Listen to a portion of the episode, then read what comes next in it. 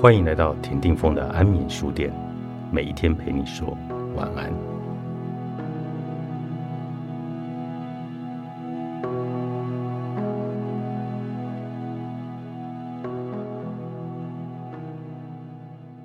你完全不重要，短暂且随机，那也没有关系。我们在这个世纪揭露了不可思议的巨大与难以想象的渺小。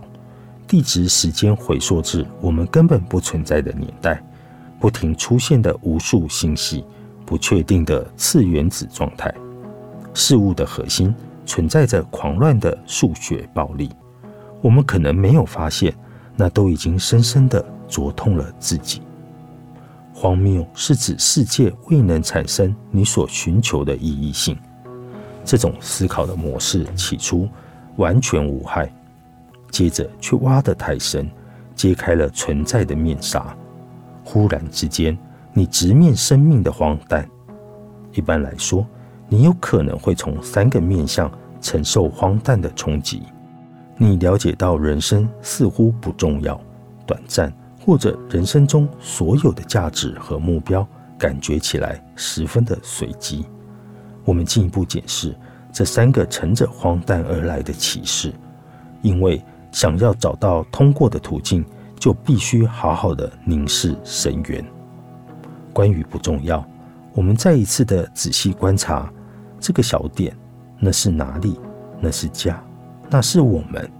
每个你爱的人，每个你认识的人，每个你曾经听说过的人，每个曾经在此过完一生的人，都活在这个沐浴阳光中的小尘埃之上。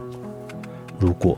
将宇宙的年份以二十四小时来表示，我们人类会在午夜前十五秒开始慢慢的往前爬。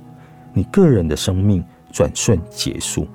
从宇宙的角度来看，究竟何为重要？思考这件事可能需要做足心理准备，而且肯定会加剧对于存在的困惑。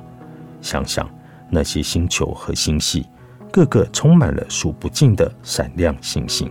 以及令人印象深刻的太阳系，你怎么会知道宇宙究竟定义了何种价值？更别提你的人生了。如同美国天文学家尼尔·迪格拉斯泰森他写过的：“宇宙没有义务对你有意义。”要不是这种情绪确实存在，其实听起来还蛮幽默的。过去不是这样的。我们的祖先相信地球是万事万物的中心，人类是上帝的焦点，反之亦然。多数文化的创世神话中，在宇宙成型的剧本里面，人类总是要角。生活在二十一世纪的诅咒，在于我们知道了天体物理学、宇宙学，还有其他的学科，我们知道的太多了。今日。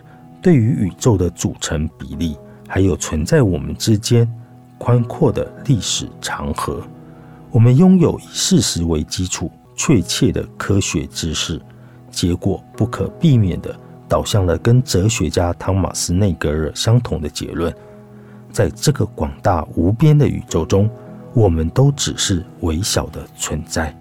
任何人如果丧失了自认永远属于自己的东西，最后。一定会了解到，其实没有什么东西是真正属于自己的。身为短暂的生物，你寄居的身体会老化，会得病，最后会死去，而后分解。然而，短暂的感受并不是源自于死亡。生命的本质，我们的肉体、情感与认知到的幸福感，都是短暂的。在这分钟过渡到下一个分钟，一切都在改变与转移。